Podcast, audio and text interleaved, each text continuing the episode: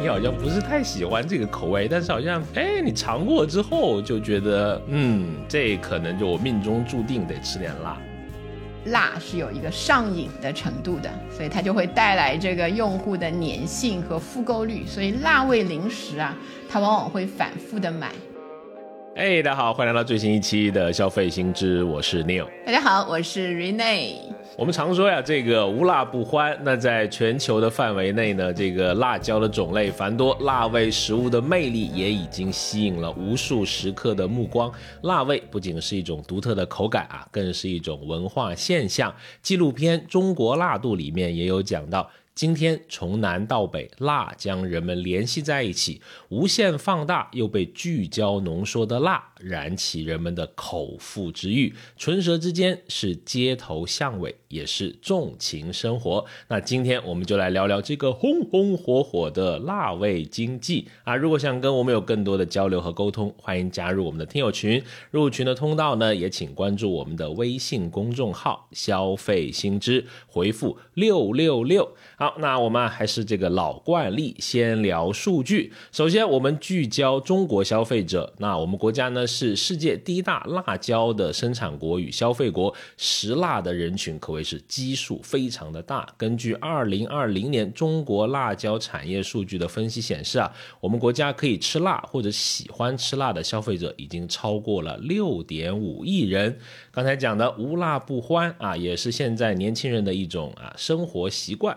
那根据这个调查呢，我国食蜡族基本集中在二十到三十九周岁这个年龄段啊。百威英博也发布过一个年轻人饮食调查报告，里面就显示啊，麻辣味的外卖最受年轻朋友的喜爱。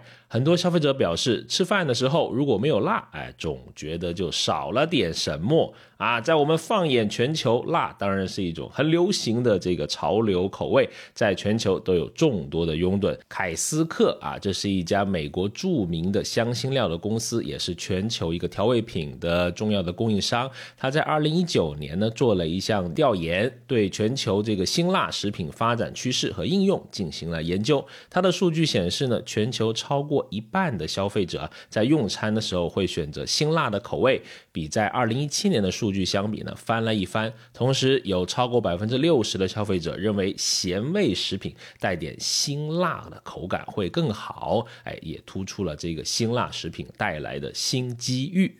是的，然后时间翻到了二零二三年，对吗？美国还有一个食品饮料的情报公司叫 Spoonshot，最近呢发布了一个关于二零二三食品趋势的报告。消费者对辛辣口味的兴趣呢越来越高，特别是对增加不同深度、不同地区的辣椒，如菜肴和食品。表现出浓厚的兴趣，所以辣口这一道让人沉醉的痛觉感官的体验，不仅可以舒缓情绪，还能带来放松的愉悦感。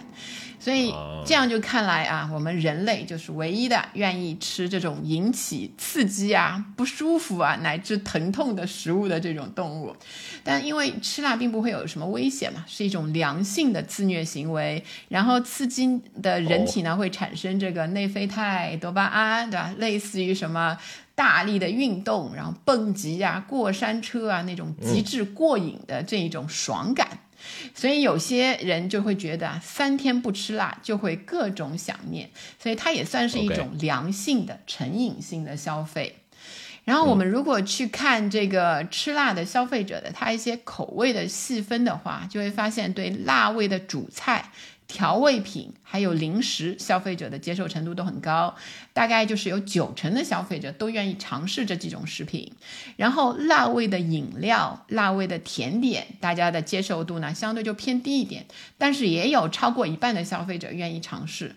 所以除了传统的类别，辣味在其他看起来似乎不太被容易接受的这个食物类别里面，也有比较大的这个市场的潜力。然后我们看过了这个大数据之后啊，来，我们回到把目光投向我们自己的城市，对吧？自己的身边，啊，来自这个著名的，也算是辣作为一个小传统的那一个城市，对吧？你的城市啊，你的家乡。什么小传统？这是刻在我们 DNA 里面流淌的就是红油。又要来了，是 是是。呃，肯定嘛，就是还是蛮喜欢这个呃吃辣的。我最近有一个发现啊，就是这几年回家，我发现。螺蛳粉它也出现了很多不一样的这个丰富的这个辣度的这种选项。啊，以前我们就说少一点辣椒或者多要辣椒或者不要辣椒，对吧？呃，这近五年吧，可能就有什么微微辣，就是 啊，明白了，是游客多了是吧？那游客多了嘛，就五湖四海的这个这个口味，包括其实根据这个原教旨主义，螺蛳粉里面是不能有螺蛳肉的。啊，什么主义？就是。不管了，反正就是 最 old school、最原始的这个螺蛳粉里面是没有螺肉的，就没有螺丝肉啊。但是现在呢，哎，对，也可以放螺肉。我本人是还蛮喜欢吃 里面有螺丝肉的啊。我背叛了我的传统，但是我觉得我迎合了新的这个啊趋势。当然了，我们刚刚讲到为什么我们这个 是红油流淌在 DNA 里面，就你一大早啊，你吃粉。辣椒就有好多种啊，比如说刚刚有的，刚刚说的有这个油辣椒，那还有酸辣的，还有辣椒粉，各种啊，你都可以选啊。而且我们这个呃家乡的美食也经常跟这个辣味有一些呃混搭，很多人家里面都会做辣椒酱，我妈就特别会做，里面还要放什么蒜呀，要放姜呀。就酸辣口的吧，是我这个每年回家最想带回来的这个特产之一啊，就仅排在这个腊肠之后，就是想带一瓶我妈做的这个辣酱。而且呢，因为刚开始都是拿那种什么，就是二手的瓶子啊，不能叫二手，就是家里面闲置的 这种罐子，对吧？比如说啊，吃了一个什么别的这个罐子下来啊，但是我想，我很希望我妈能够就是多。多那个多生产一些 批量化，我就在还工业化呢是吗？哎，对对对，我就在淘宝上好奇，我就搜了一下，我才发现啊，这种辣椒罐呀，早已经是产业化了，大大小小都有，不同材质的，然后不同这个颜色的、不同形状的都有，我就我就买了一箱丢给我妈，我说以后 就按疯狂暗示，按照这个规格来。啊，就很好，就说明这个做辣椒酱可能也是蛮多城市、蛮多地区里面这个老百姓的一种习惯吧。是啊，你呢？你们这个啊，魔都吃不吃辣？肯定也吃辣了。我觉得上海吃辣也很厉害。确实，嗯，但如果是我小时候的话，确实没有那么多就是辣味儿的那个店。就传统来说，都说上海人吃什么甜口啊什么的，实际上就是辣没有那么流行。背叛了你的传统。但是啊，但是我们还是有两样拿得出手的，以辣为名的，但是确实不不是太和其他的放在一起一看就很不很名不副实的东西。OK，就有一种那个我们这边有一种调味品，就是跟炸猪排一起吃的，叫辣酱油，就基本上本地人都知道。对，然后你如果来过上海旅游，吃过这个炸猪排的也知道。但辣酱油呢，其实一点都不辣，它是那个它是那。一种酸酸，然后。酸的酱油带点酸的酱油，呃，它其实有有一点历史了，它是那个英国过来的那种，其实在广东现在也有叫节哎，我以前一直以为是醋，就是对对，很多人看了辣酱油，然后它，然后我们还还认牌子的嘛，就有一种那个黄色的标标志的，就泰康的，它原来是梅林，就是那个午餐肉很出名的那一家，然后后来就是给那个泰康泰康食品厂生产，所以一般正宗就。买那一个，那个还不太便宜呢。实际上是那个黑醋，好像加了一些酱油那个味道，所以实际是英国的那一种传到这边来的，然后配那个炸猪排特别好吃，就号称有炸猪排的地方，方圆两米之内必定有一瓶辣酱油在默默的守候你，就是但一点都不辣，就是空 空放了一个辣的名字，然后和辣酱油一样呢，也是担负了一个辣的那个名字，但是也不那么辣的，就是另外有一种叫八宝辣酱，我们。通常就是有可以剩，就是空口吃的，也可以放在面里的，就有一些那个素菜跟肉丁啊在一起切一切，但实际上也没有那么辣。但是这两个我个人觉得还是蛮出名的，比较本地的辣的东西，就也就那样啊。当然后来就是不断的有新的店出来，什么火锅店啊，我自己比较喜欢的就牛蛙的各种那个牛蛙的店，那个口味呢也是以辣出名的。就是你去看啊，就是如果是你吃辣的人跑进去，嗯，有一些就是专吃牛蛙的店，大概有七八种可以选不同的辣的，什么孜然啊，什么馋嘴啊，什么什么什么各种各样的。然后不辣的基本上只有一到两个选择，然后什么番茄啥啥味儿啊，就那种啊，你会觉得牛蛙跟它不行，不能配，不能配，就那种。特别是有一些它热门的款式会打一个括号，不能免辣。对对，这个这个就是对那个，比如说特别不能吃辣的人，就不是特别的友好。然后还有一个发现的，就是从小到大的不一样，就是点心店啊，就是像那种吃面啊、吃馄饨啊那一些店，或者小笼包啊什么的。以前呢，就是放那个醋，免费的醋，就是你可以自己加嘛，就放那儿，就大家共享型的。现在就是越来越多的，就是也会放上那个共享辣酱，就是一个一个大家去去崴一勺啊那种那个。这些这个调料的出现，我觉得普遍化了，可能也是跟这个城市新兴的人口输入的越来越多也有关系，带来了他们家乡的这个口味嘛，对吧？是的，是的。嗯，然后其实你你也去其他的城市住过嘛？你觉得其他的有和柳州可以一战的那种吃辣城市吗？好，分享一个也是很能吃辣的长沙啊，湖南长沙，蛮辣的，而且我觉得。比较油和咸吧，就很多的它的这个口味菜啊里面啊，分享一个小故事，就是跟人家 battle 的，就要吃辣。那个时候啊，是，是吧？也年轻，二十啷当啊，也不懂事，吃一个什么火锅，好像是鱼头火锅，嗯啊。因为因为对方知道我是这个柳州来的嘛，那个时候呢，螺蛳粉在长沙开始有一点名气了，就大家都知道啊，那个是吃辣的啊，我们就对这个火锅，我们要是什么汤底就什么辣度的啊，我们有一个讨论啊，对方就让我选，我说我来自零七七二，代表我的 city，对吧？怎么？刚 才是有押韵是吗？我问一下。没押到的那个意思，节奏有了，反正觉得很酷啊，就是想跟他 battle 一下嘛。但是呃，就点了，后面我发现真的好辣，就是从王者陨落到青铜啊。到后面我一跟他们吃，我就说，哎，对不起，那个我我不太能吃辣啊，就是因为对肠胃要好一点啊。反正就是真真真的蛮蛮辣的，可能也是。我不知道啊，我的这个味觉是逐渐有在退化的，我有感觉，就随着年纪的，可能也是那个使用的辣椒的品种不同。因为你吃的那边克我，可能哎给我台阶下，感谢阿老师啊，就克我，哎呀不行，不是不能吃辣，是一方水土养育一方人，是没错哎。不过我这里看到有一个那个湖南省农业农村厅的数据啊，也可能也能安慰到你啊。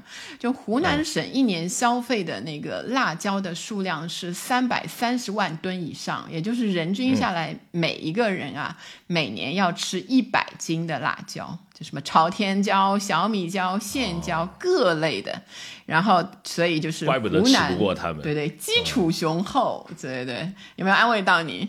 有受过这个大辣椒数据的训练，不一样。对呃，我我的湖南同事真的普遍就蛮能吃辣的，我看他们吃那个就是辣条，就泛辣条类的食品吧，那些呃年轻的这个工友，我觉得就就挺厉害，我都不太敢吃那些东西。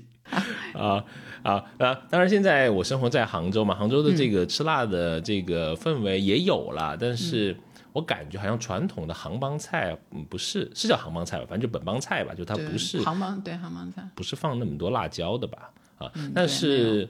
嗯，就像你说的，就是像呃，杭州也是吸引了各地的朋友来这边工作啊、生活嘛。就你打开饿了么、美团，你的附近还是有非常多的川菜啊，就是辣的这些呃烧烤啊这些呃菜肴的选择吧。而且很好玩，就是你在杭州吃面，一般默认是不放辣椒的，嗯啊，但是我就这个就还是喜欢来一点辣啊，我就会问老板来一点这个辣椒，但是一般他给我的呢。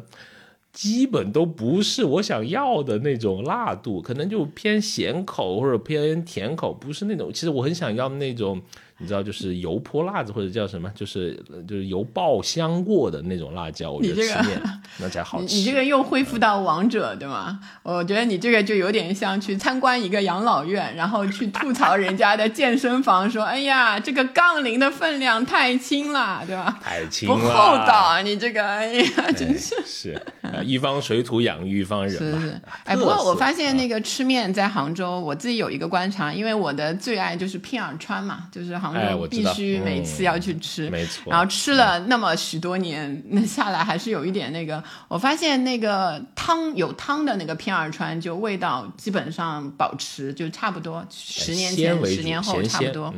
辣就是半川啊。半川就是那个干的那个，我知道那个炒的那种默认加辣椒吗？其实我我很少吃半川。我我以前觉得是默认是不加的，然后后来就发现半川这种干的面啊，就变变辣了，就不知道为什么。它会默认就比如说猪肝半川嘛，就比较那个常见的。咽口水了，又来了。然后它就会就就是天然的有一点辣。就是他炒的时候，可能也已经顺手了。为了适应这个本地，就很多年轻人现在这种猪肝类的，可能年轻人吃的比较多，就高高热量、高脂肪的那个，很多中年人可能开始那个。可能配辣椒更香，也许。对，反而就是为了适应年轻人这个属性啊，无辣不欢的，他开始变得有点天然，有点辣了。所以你看，就是原来像川渝啊、贵州、云南、湖南、江西这一些辣都嘛，啊，可能还加上广西，对吧？广西。不是可能要加上一定，对，不要安慰。然后随着那个辣味的元素席卷整个餐饮食品圈，就是原来的像标榜这种鲜淡甜的广州啊，我们住的这个江浙沪啊这一带也会刮起一些辣旋风。所以看那个时间的话，辣椒从明代传到中国。不到五百年，其实时间没有没有那么长，但是深深的改变了这个中国饮食的这个面貌。然后包括在一些非传统吃辣城市的一些改良啊，不要再去吐槽人家不够辣了，在慢慢的进步，为了适应这个吃辣的潮流。是，哎，辣挺有意思的，就是好像。它是一种大家都能够趋之若鹜的一种口味，就有些你好像不是太喜欢这个口味，但是好像，哎，你尝过之后就觉得，嗯，这可能就我命中注定得吃点辣。嗯，像你呢，你会，你是一个喜欢吃辣的人吗？我觉得这明知故问，又不是没有吃过饭，对吧？那个啊，强行聊一下，我就认真的讲一下，就是。非常基础的 轻量级的选手，就是我这个辣的这个辣个口味真的是从无到有。以前你还好还好。对，以前是完全不吃，就比如说小时候啊，那个上学的时候啊。到了出社会就开始吃，因为人在江湖飘，怎能不吃辣对吧？那个，对我后来就是有一度有一点，有一点开始吃到一点点辣，能吃一点辣之后，有一点人菜瘾大的那一种，对对对，飘了飘了，就是经常去挑战一些，你知道，就是又去那个杠铃拿了一个特别特别厉害的就拿不动的杠铃，就以前吃以前很多东西就是辣的菜会标那个馋嘴，比如馋嘴牛蛙。其实是蛮辣的，就是，然后我就会低估了，然后去挑战一些重量级选手的这个东西，然后吃完之后，有时候就是真的吃到嘴唇会肿嘛，还会曾经会有朋友问我是不是去打了那个嘴唇的那个肿到像打过玻尿酸的那一种，哦，就很夸张。然后当然轻量级的选手，我们主打就是氛围感，就主要就是不太会一个人去吃辣，必定要跟朋友一起。吃辣的那种感觉，然后有辣的那种馆子里面啊，那种感觉就很轻松，气氛就会比较活跃、热闹一些。对，然后包括就是像里面奔走的那个店员啊，也比较 年轻的感觉。所以，就我以前大概吃辣的程度，就是麦辣鸡翅啊，也会觉得辣。就现在大概能够挑战到微辣，就低度的这个香辣，因为做菜的那种辣味其实是辛辣跟香辣两种。我自己比较偏向香辣的那种感觉，但一旦要去吃那个辣的东西，就辣的那个聚餐的时候啊，我会有点改变的。消费上的改变就是我一定会点饮料，就平时我其实喝喝茶哦就可以了。就对冲一下。是，对，就是然后一定会点酸奶 这个东西，酸奶解辣小妙招。哦。因为酸奶和牛奶里面的蛋白质啊，可以跟辣椒素相结合，然后缓解辣度。真的，我这个多年的经验，所以这个是国别骗我。对对哦。你 你又不怕，啊你你就重量级选手对吧？那个。没有没有没有，我们这个啊早已隐退江湖，就是吃不了太多辣了。现在啊年纪到了啊，哦，隐退江湖的意思是已经拿了这个终身成就奖了，是吗？对，搬了两盆辣椒，现在供在家里面，每天上炷香。没有啊，怎么讲呢？有一句这个啊诗歌啊送给你，叫做什么？事了佛衣去，身长身与名。哇高级高级，嗯，啊，李白写的啊，就怕您不知道，跟您说是李白写的吧？我怎么有点 啊？哎，但是但是，那我还是从本质上还是挺喜欢这个吃辣的，而且喜欢摸产品嘛，对吧？就是吃各地方不同的辣椒，呃，就觉得还不只是国内了，就是很多这个异国的这种呃辣椒也、也挺好玩的，比如说。那韩国的就是泡菜里面那种甜辣，我挺喜欢。对对还有泰国的那种辣酱啊，美国，你去美国或者是你在一些餐馆里面，它有一个那种小支的 T 打头的一个辣酱啊，就是挺火的啊。反正我现在这个年纪，总的喜欢的方向是酸辣。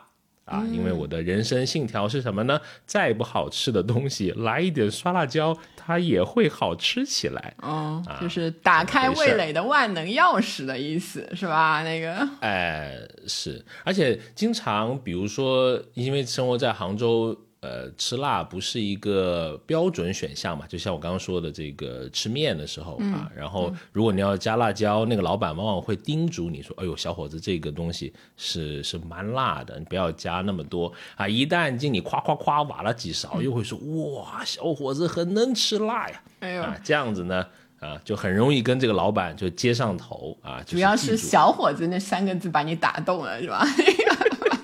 在他面前，我真是小伙子呀。是对，哎，anyway，反正就是说可以聊聊生意经嘛，就聊聊，哎，比如说这个面每天做几碗呀，哎呀，怎么进菜呀，对吧？也懂一些东西，也是一个叫什么，就社交的一个敲门砖吧。可能啊，我是觉得，嗯，不知道有没有重回 王者的这个呃机会啊？啊，可能我自己的一个小观察，我身边呢也看身边的朋友，就是。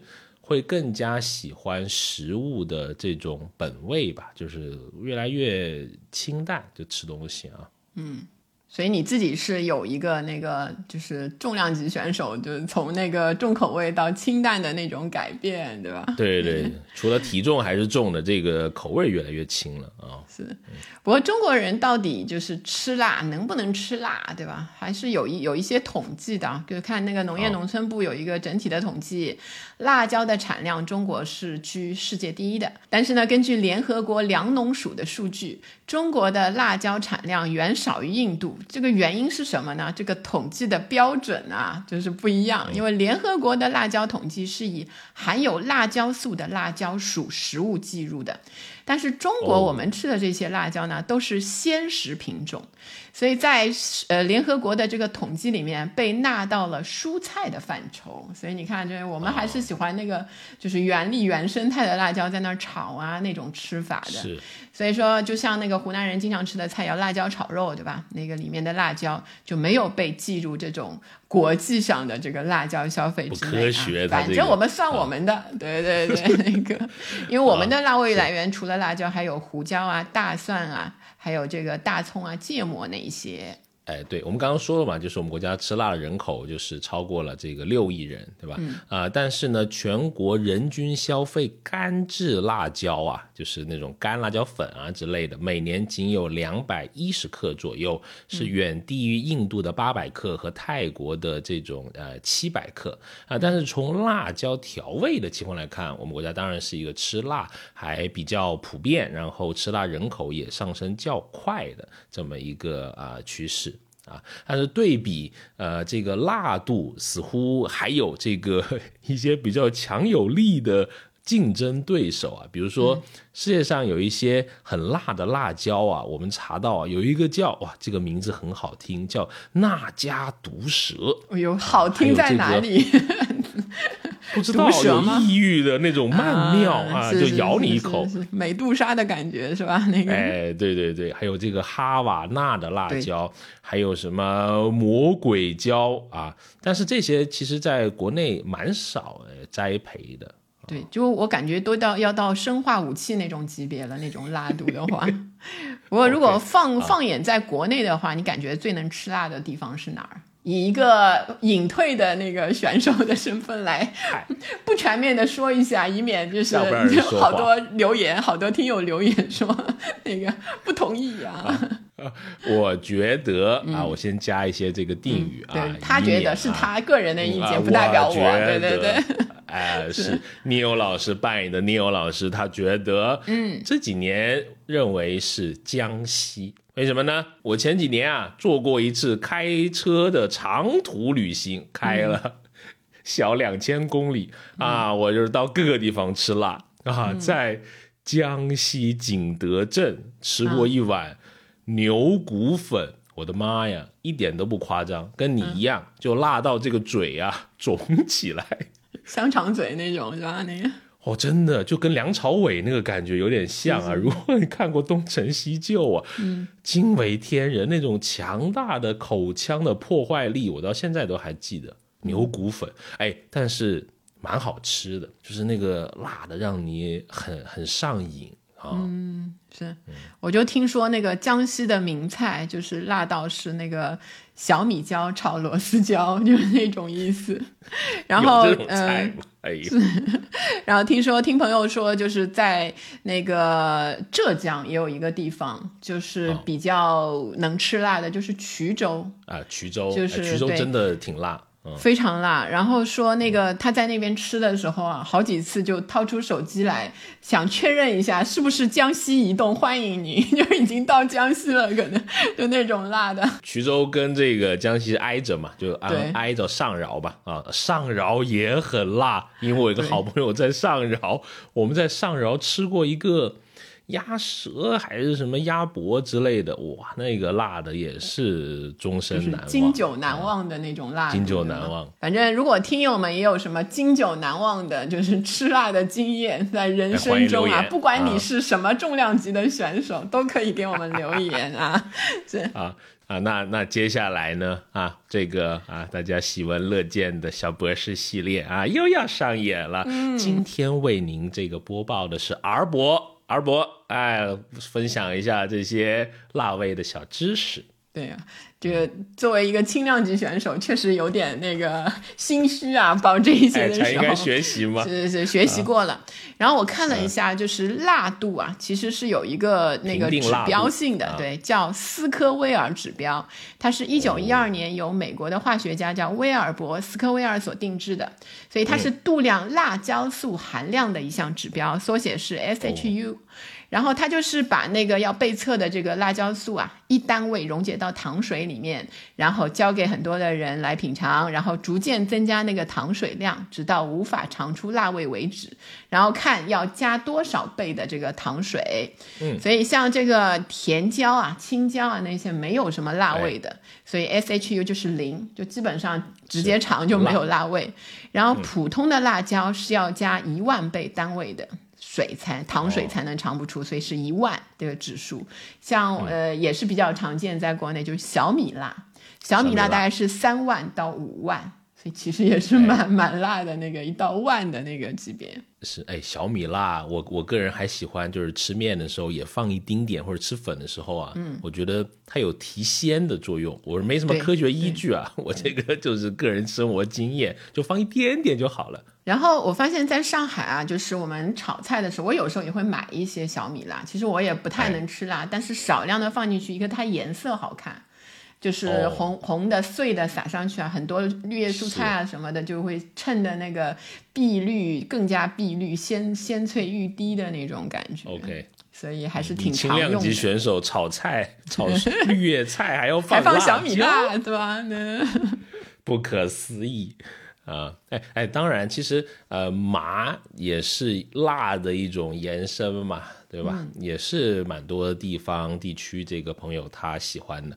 我们国家对于麻其实也是有这个呃国家标准的，我们也查了一下啊，就是由中国标准化研究院牵头啊，比如说跟这个海底捞、德庄，那这个就是火锅连锁了，还有一个叫丁点儿的，这个就是做这个调味品的这个公司啊，他们这些哎这些企业，然后制定了一个国家的标准，已经在二零二零年的三月份就开始这种啊实施了。对，所以说麻 也是有国标的。是，然后在我们做这期节目的这个找寻资料中啊，其实我个人啊 也收获了一些奇奇怪怪的知识，主要是 R 博告诉我的，我这个啊 才疏学浅啊啊，比如说啊，我就看到这个辣椒的这个维生素 C 的含量其实很高的，它是橙子的三到四倍。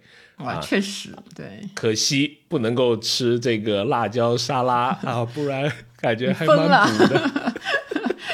辣椒沙拉这个词你也说得出来？哎，酷不酷？店里面如果有一道辣椒沙拉，想不想点一下？哎，可能会有人愿意去打卡，我感觉是那家毒舌辣椒沙拉，哎呀，就卖五十八。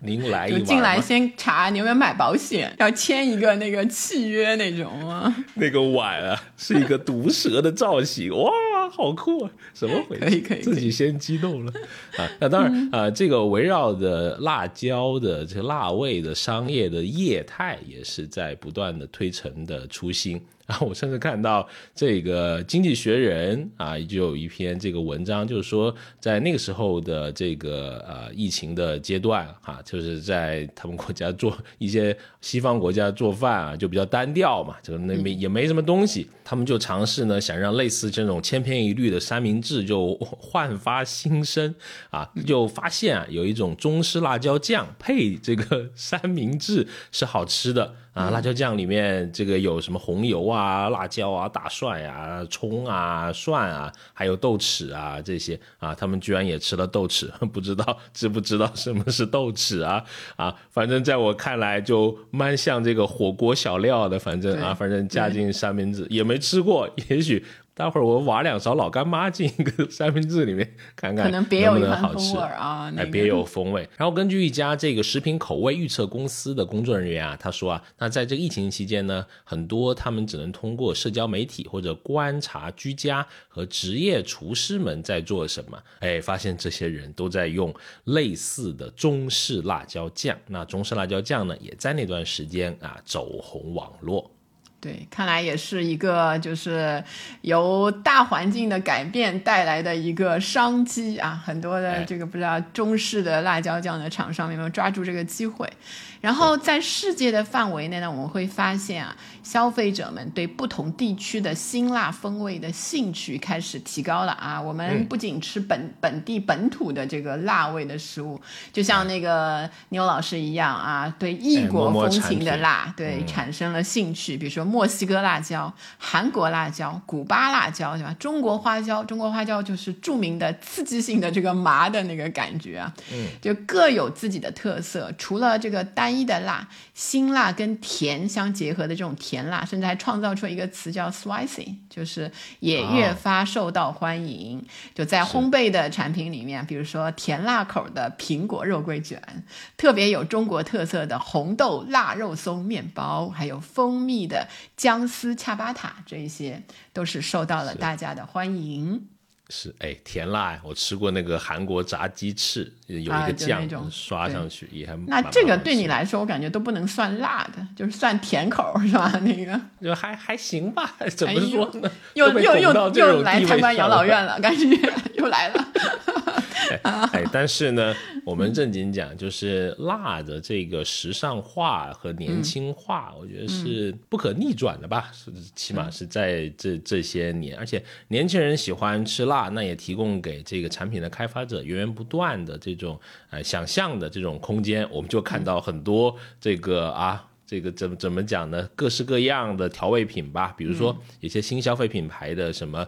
冬阴功的这种调料包啊，什么巴西辣椒口味的蜂蜜呀，啊，包括什么黄芥末低脂沙拉酱啊，这种复合型的带有辣的呃元素的调料，也是受到很多年轻人的喜欢。对我自己其实都买过那种，就是我自己买那个已经清好清理好的牛蛙，然后买那个复合式调味的那个炒牛蛙的酱，对吗？就是真的很方便，就是超级方便那种。而且自己做的话呢，你还可以调，就是自己把握那个酱的那个多少辣度，然后以免在店里他都是很蔑视的看着你说我们这个辣度不能调，就有一些菜。对，然后我终于当家。翻身做主人，掌握自己的，我的人生的辣度由我自己来。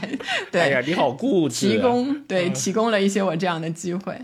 然后像那个年轻人比较喜欢的餐饮里面啊，就是素食类的，就有一个叫火鸡面。也曾经是红极一时啊，现在其实还是有人会喜欢嘛。一开始是那个韩国的那个火鸡面，就是一直火火火火火的很啊。就像火鸡面这种，就是年轻人吃过，我听说那个形容啊，就是连那个毛孔里面啊，就是蹦出的那个汗液都带着辣味，就那种爽感，就非常厉害。然后还有我看那个很多的连锁餐饮，就是比较快速让你吃到这个地道一点的，像什么有一个叫费大厨辣椒炒肉啊，呃炊烟小炒黄牛肉啊，什么成都你六姐啊，现在成都六哥也来了，就不知道是不是一家啊。然后还有我看到有一些那个串串的店，就什么遇见，还有那个遇见小面啊，这种重庆小面啊。都是以辣作为它的招牌，然后吸引的也很多都是年轻人。然后当然那个饮食类的还包括一些零食啊，零食比较多，我们等一下会说啊，我就先不举例了。各种各样的那个辣味零食，是主要也是不太吃零食啊，一时我也想不起有什么，不要这样。所以，我们看所谓的辣味的这个时尚化，一方面体现在消费者的饮食需求向这个低盐、低油、低糖的方向发展；另一方面，也向着辣味、酸味这些复合的味道来演进。嗯，是的，呃，不过也看到一些，就是呃，我不能说负面吧，反正就是一些反方向的这么一个。啊，数据就是辣味的这个饮食的人群呐，并不是就是特别快的膨胀，就并没有是每个指数级的这种。啊，这种增长，包括我们刚才说这个凯斯克这家美国的啊这调味品的公司，它的这个调研里面，它也说，就年龄对消费者选择辣味食品呢是会有影响的。随着消费者年龄的增长，他们对辛辣食物的偏好会降低。对我两行泪已经流了下来。那十八到十四周岁年龄组啊，他们说更喜欢吃辣的食物，但一旦超过了四十五岁之后呢，这些消费者他对辣的食物的兴趣会明显的减少，超过五十四岁的消费者会有意识的避免的吃辣。我我是不是稍微早了一点啊？你可能就是再蹦一蹦，就是四十岁之前到达顶峰，顶峰相见那种。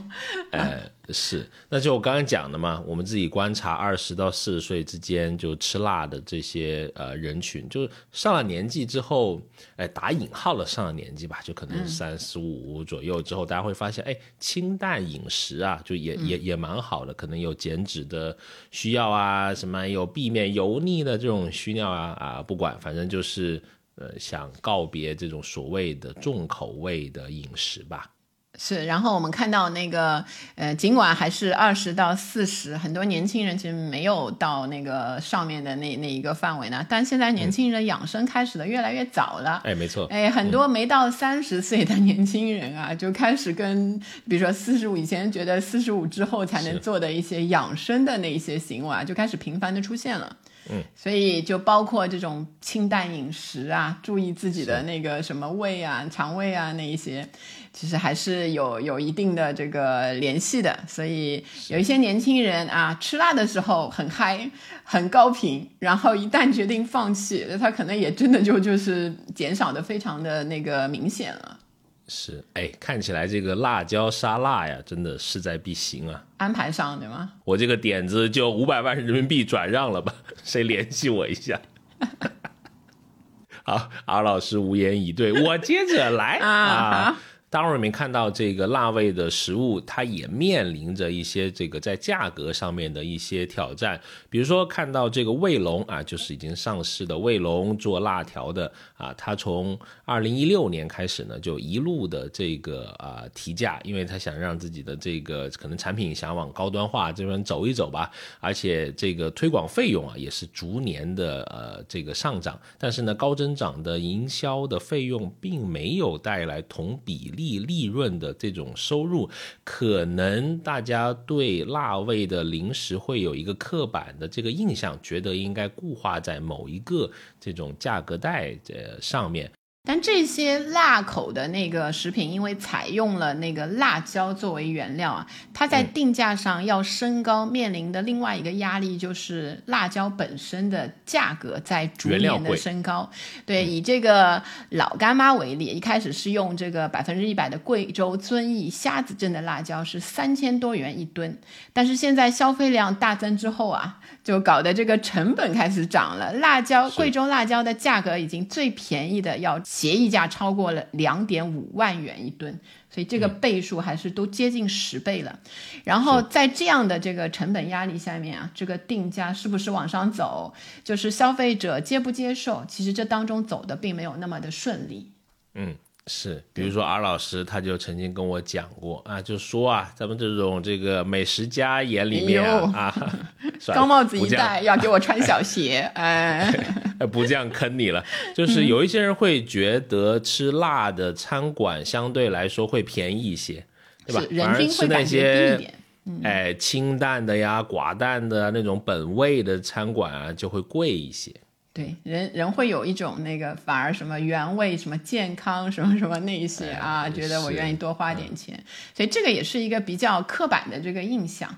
所以看这个所有的，不管是餐厅的这种经营者也好，还是这种调味品啊、零食啊、食品的那种经营者，怎么去打破原来的这种固有的这个印象？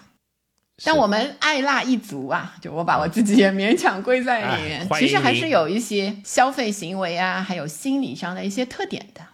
先说说这个，就是我们之前说的这个辣是有一个上瘾的程度的，所以它就会带来这个用户的粘性和复购率。所以辣味零食啊，它往往会反复的买。就是迷恋上了这个味道，当然就是我们之前说的，就是大脑主动释放那个内啡肽，促进多巴胺，所以产生这个快感的原因。哎，我们也看到这个曹宇老师出过一本书啊，叫做《中国食辣史》，他就总结了我们在改革开放之后这个吃辣这个流行啊的三个因素，我们觉得很好，跟大家分享一下。就是说有这个呃移民时代啊，食物的工业化，还有经济的发展。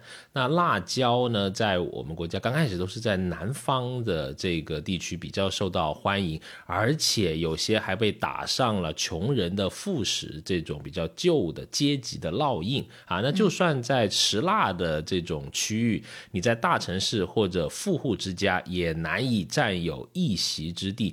辣味的食物呢，在当时会被视为一种贫穷阶级的饮食习惯而被抗拒。但是近现代的一系列的这种革命也好啊，或者运动也好，就打破了旧有阶级的饮食的格局。那以贵族为崇尚标杆的风向呢，被彻底的推翻了。底层的这种饮食呢，变成了被模仿的对象。使得辣椒有了被社会各个阶级接受的一种前提的条件。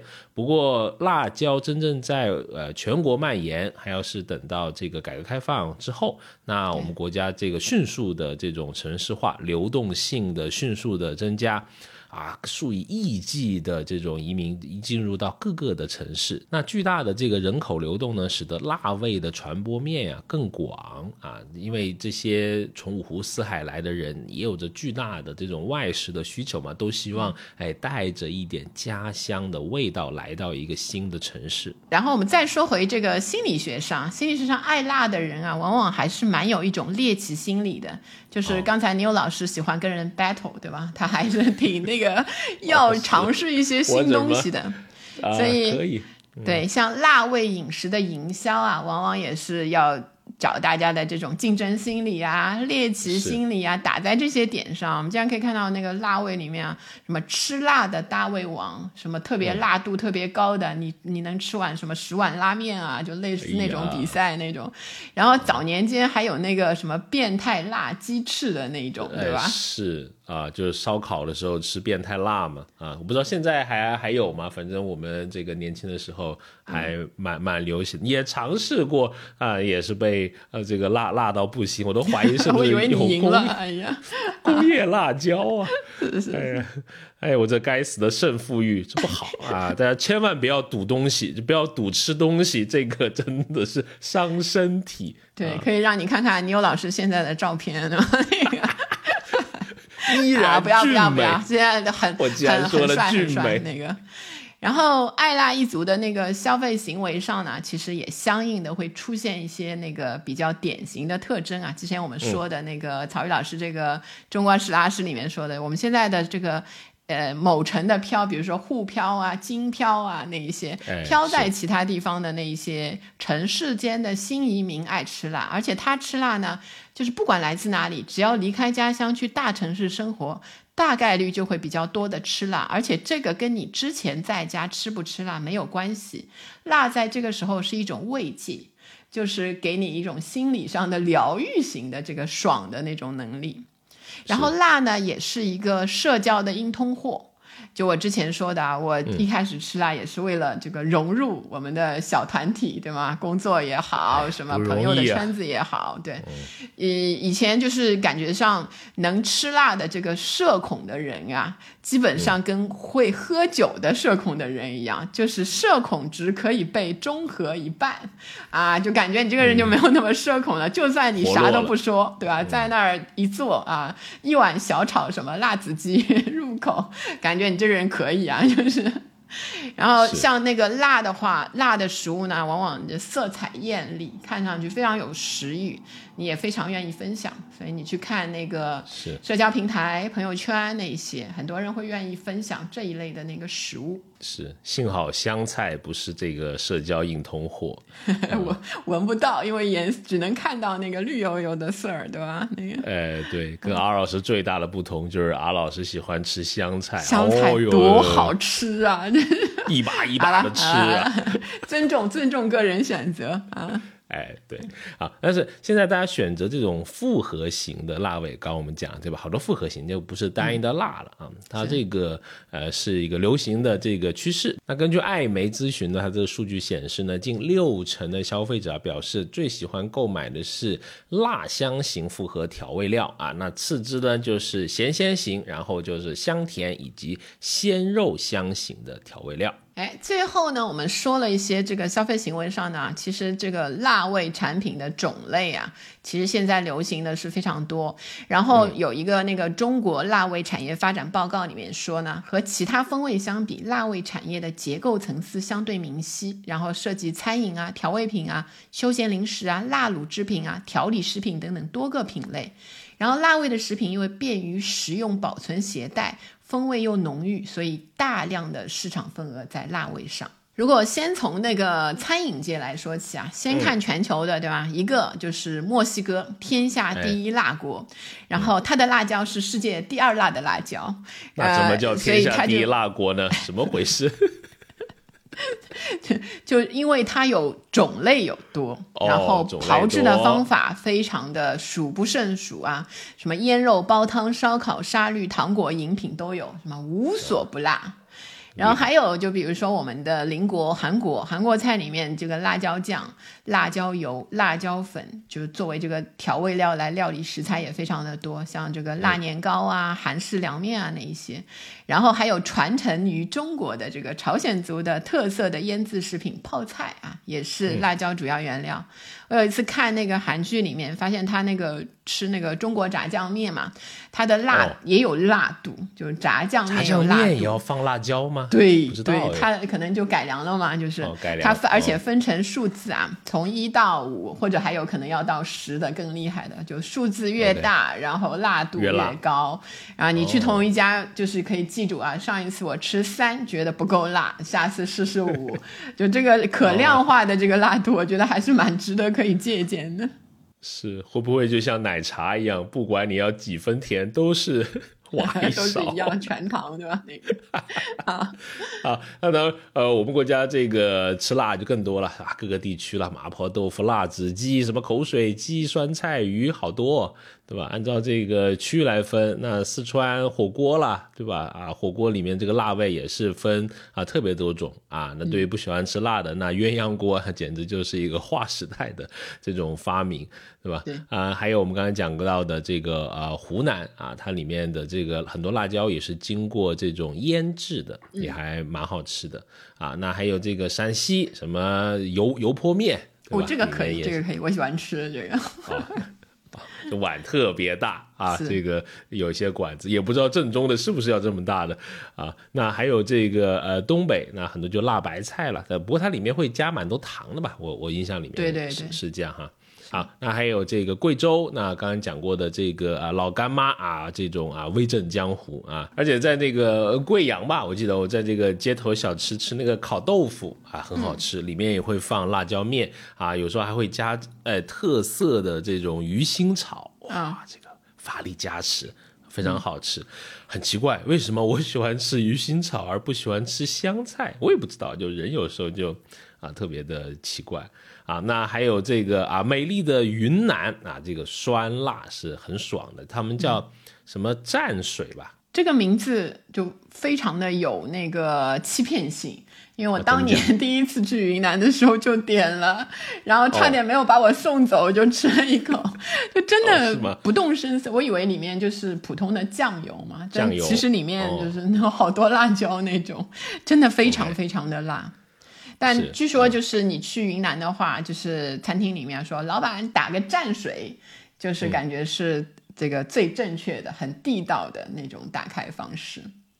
是，那你得学学这个云南话，哎，昆明话跟我家乡话有点近似，哦我们可以可以交流，互相能够大概率听得懂。就你一个广西人跟上海人，然后两个人江南交流昆明话怎么说吗？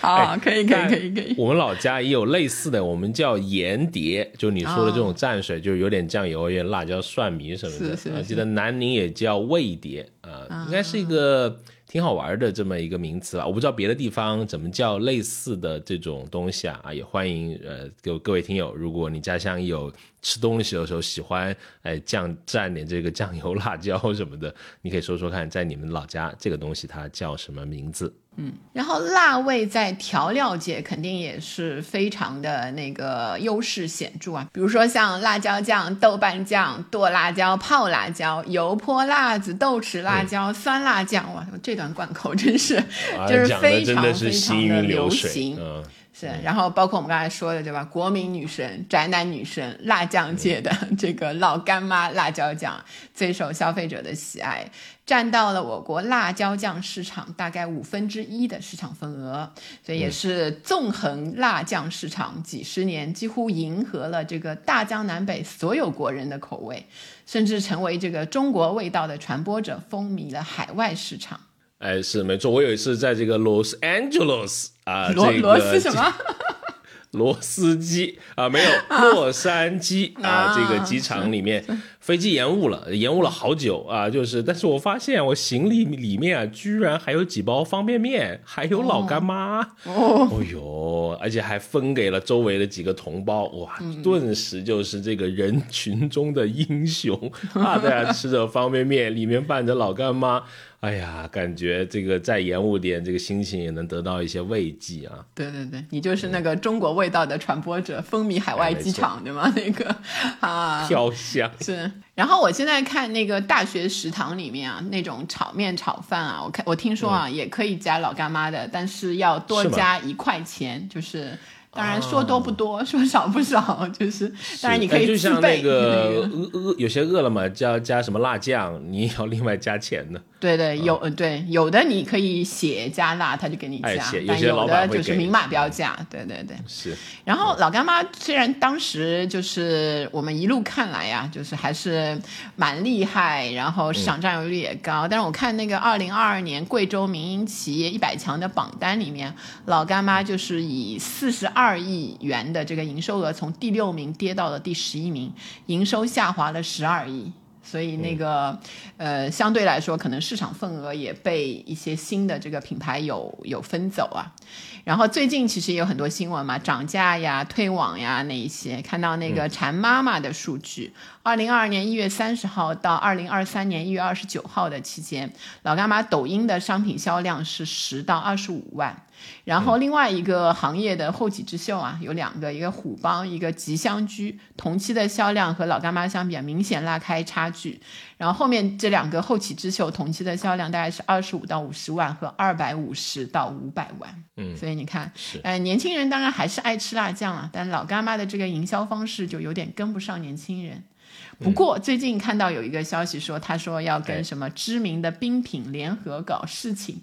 就迄今啊，四月初我们还不知道搞什么事情，我等着，就是它后面有有没有一些那个比较更新的、更更贴近年轻人的这些营销手段。是，包括您刚才说这个虎帮辣酱啊，就是蛮喜欢搞事情的，看到他。通过很多，比如说 KOL 的种草啊，跨界的合作呀，刚你说这个直播带货啊，嗯，它是呃进入到了很多这个青年消费人群的这个视野哈。比如说，他就跟很多的电影有合作，什么中国机长啊、攀登者啊。啊，这些，他之前在这个直播带货上面，也在这个佳琦直播间，他仅用了两分钟的时间就啊销售了一百六十万罐的这个辣酱。哇，数据惊人啊！然后呃，除了这个调味品界，然后还看那个休闲零食界，其实也是辣味休闲食品的这个必争之地啊。大家还是年，因为那个零食还是年轻人觉得是刚需的一种那个产品的品类。然后辣味休闲食品行业呢，是一个高度分散的状态，而且大家生产的东西都差不多，没有什么差异化的竞争。看到那个弗洛斯特沙利文的报告显示，按照零售。合计呢？二零二一年前五大企业就是在这个辣味休闲食品行业里面，市场占有率是百分之十一点五。所以就是像卫龙，虽然是中国最大的辣味休闲食品企业，但是市场的份额只有百分之六点二。所以你看，它是高度分散的，都是一些占有率就是比较少的很大数量的那个企业在分散在这里面。嗯。有点像这个水果行业，对吧？就是你即使来到头部了，可能你也是个位数的这个占有率。哎，虽然我自己不太吃辣条啊，但是也也好奇，也找了一些跟辣条相关的这个啊，对我来说是新知啊，也跟你啊跟大家来分享啊。那就是辣条的诞生呢，据说是在九八年那一次很严重的这个洪涝灾害啊，这个。湖南省平江县酱豆干的主要原料这个大豆价格高涨，当地的一些企业呢迫于生计，不得不采用廉价的小麦粉替代这个大豆的生产，因此啊产生了面筋类的零食啊，就是辣条，并且呢是呃加入了加重了的甜和辣，呃让这种味道的食品呢得以在部分的区域流行啊。那在全国风靡之后呢，河南省迅速的涌现出了一支 劲旅。啊，就是这个后面上市的卫龙啊，卫龙的这个布局啊，也是全渠道的。截至二零二二年上半年，已与一千八百七十家这个线下的经销商合作，具有较大的这个啊线下营销的这个网络的优势。公司呢也积极的布局各大的电商平台啊，在休闲食品同业者中的这个领先啊，这个销售规模是。然后也是我们之前说到的卫龙。呃，一路也做到上市了，但是它在这个定价方面，想往那个高端的这个上面走，也是受到了一些阻力。大家感觉这个辣条啊，人家都只卖一块，你卖五块啊，再往上走，究竟这个呃这一类食品零休闲零食的这个方向应该往哪一个方向？可能他们公司也是要去去更深的去考虑一下。然后另外一种那个休闲食品，就我们会默认它还挺贵的，就是肉类的辣味的休闲零食啊，因为它本身那个成本我们就感觉啊牛肉干啊肉干啊那一些，哎贵一点对吧？什么泡椒的凤爪，就然后它又很多的什么五谷凤爪啊什么什么什么，还有一些有名的什么油油啊那一些口味儿嘛。嗯。然后还有像那个鱼鱼类的小鱼干儿啊，什么鱼排啊，香辣的呀，什么变态辣的，因为 类似这些也都是有。然后又咸又辣的那种味道。然后鸭脖当然也是了，最近鸭脖卖的不是太好，对吧？鸭呀，还有那一些，就不知道大家的那个口味也开始有了一些转变。然后我自己比较喜欢的，就像那个肉干型的猪肉脯啊，然后那个牛肉干啊，特别干，然后又带点辣的，是我自己的那个口味的取向。是我猪肉脯怎么喜欢吃甜的？这个啊，你怎么背叛了你的这个 传统？我们这儿又不产猪肉脯，就没有传统。那个，我们要勇于打破传统，年轻人嘛，就是。哦，是啊，好，那还有这个薯片了，对吧？很多，比如说这个专门喜欢搞各种好玩口味的这个乐事，我们就看到它有出过这个麻辣牛油锅味儿，还有这个香辣小龙虾味儿，是啊。还有我一个个人本人这个特别喜欢的一个零食是花生，我我蛮喜欢吃花生的。哎，有一个牌子很好玩，但是看到市面上写它的文章啊不是很多啊。但是我觉得这个这个品牌挺有意思的，它叫什么呢？就是黄飞鸿啊，麻辣花生，对对对，就我飞鸿，嗯啊，它其实是很多年这个淘宝天猫的花生品类的销冠。最好玩的是什么呢？它这个母公司啊，星河啊，不是做花生起家的，它是做酱油起家的，是机缘巧合做了这个花生这么一个呃生意。那比如说这个超市里面常见有一个叫六月鲜，就是这个星河旗下的酱油的品牌。所以就是也，但也是有点搭界，就是调味儿那一块，他把口味把握的很准，就是那个味儿是啊。然后像休闲零食，后来呢，就是路开始走宽了啊，大家的那个视野也开始更宽广了。你会发现，像烘焙类的，什么蛋糕啊、面包，也开始出现甜辣味的。我自己比较喜欢那种辣松，就是肉松辣辣的在上面，然后又跟面包呢又就是若即若离，你知道那种感觉就没有融为一体。你可以分开吃，也可以放在一起吃，那个口味儿。然后还有就是我看到就是冰淇淋，听说也曾出现过这个浇上一点辣油的这个冰淇淋。麦当劳吧还是谁？对对对，好像在社交内容看，但好像没没没卖没卖多久啊。对对，快闪不知道是一个 PR 的事件还是一个啊，不知道。噱头。哎，不过本人小分享，油条啊，拿来蘸这个甜辣酱，异常香美。别人我都不告诉他。哦，好，欢迎大家尝试。这个是自从我上次讲过那个薯条蘸雪糕之后，我觉得这个应该也是一个不错的这个啊选择。欢迎试一试啊，感兴趣的朋友。好好好，然后我再看，就是还有一个，其实现在很流行，就茶饮界卡茶饮咖啡嘛，这好像还比较少，这个以辣味来来招揽顾客的。但是像那个印度奶茶，其实是辣辣的，因为里面加了那个黑胡椒啊那一些。哦，就我们中国有比较传统的一味辣的。姜茶 又又健康又辣的，觉得大家可以考虑一下。就是其实我看有季节性的这种姜茶的那个饮料啊，但是没有做到就是全年供应的那那一种感觉，可以看一下咖啡啊，辣味咖啡，感觉还是值得去打一下卡嘛。有辣味咖啡吗？不知道啊，打个我这个免费赠送，不要五百万这个 idea。就挤点这个胡椒粉吧，这个是吧？也要也要调味儿，调味儿，对吧？那个调味儿。好，然后那个我发现，在其他的周边里面啊，其实辣椒里面的辣椒素也是被有一些那个药用啊这一些价值被发现的。像美国就有一个这个大学的医学院的研究里面发现呢，辣椒素可以和胃肠道的一些特定细胞受体结合，然后唤起一种叫巨噬细胞的活性，让消化的功能得以改善。呃，所以这个就是会被考虑，就是在医用药用的那个价值上面。我以前年轻的时候也曾经用过它的一个介于智商税警告，感觉什么回事？你知道了，你又知道了。我有我以前用过那个，就是年轻的时候嘛，还是对自己觉得身材有一些焦虑，就比如说那个手臂啊、大腿啊，就显粗啊什么的。以前流行过，一度流行过那种辣椒膏减肥的。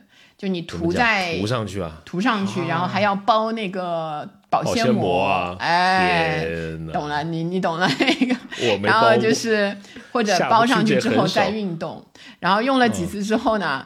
其实瘦是没瘦下来，就皮肤有点过敏，就那个平时不过敏的，所以后来我发现这个辣椒素啊还是可以的，那个辣椒素很好啊，但是那个姜汁减肥是没啥用，感觉是，所以也是也也算是一个小的趣事吧，留在记忆里，留在饭桌上讲讲。是，反正聊这么多，感觉辣椒是个挺好的东西，对吧？活络了我们的这个生活啊，这个让嗯大家的情绪也能得到一些释放，对吧？不然阿老师说这期节目啊不能超过一个小时，我聊聊聊 又超过了，就你一直在咽口水，那是因为 洛杉矶罗斯的那个风味还 在这里，那个啊。你 已经跳不出螺丝这件事啊！是啊，那本期的节目呢就到这里。如果想跟我们有更多的交流和沟通啊，欢迎加入我们的听友群。那入群的通道呢，欢迎关注我们的微信公众号“消费新知”，回复六六六。当然也非常开心，如果你能关注到我们这个播客“消费新知”，每一期呢同你聊消费的新数据、新趋势，以及呢我们在消费者行为研究中的一些观察。当然，如果你觉得我们的节目还可以，欢迎分享给你的三五好友，这会是对我们非常重要的支持。好，那就期待能够在下一期继续与你在空中相遇。拜拜，拜拜。学而时习之，不亦说乎？下回见。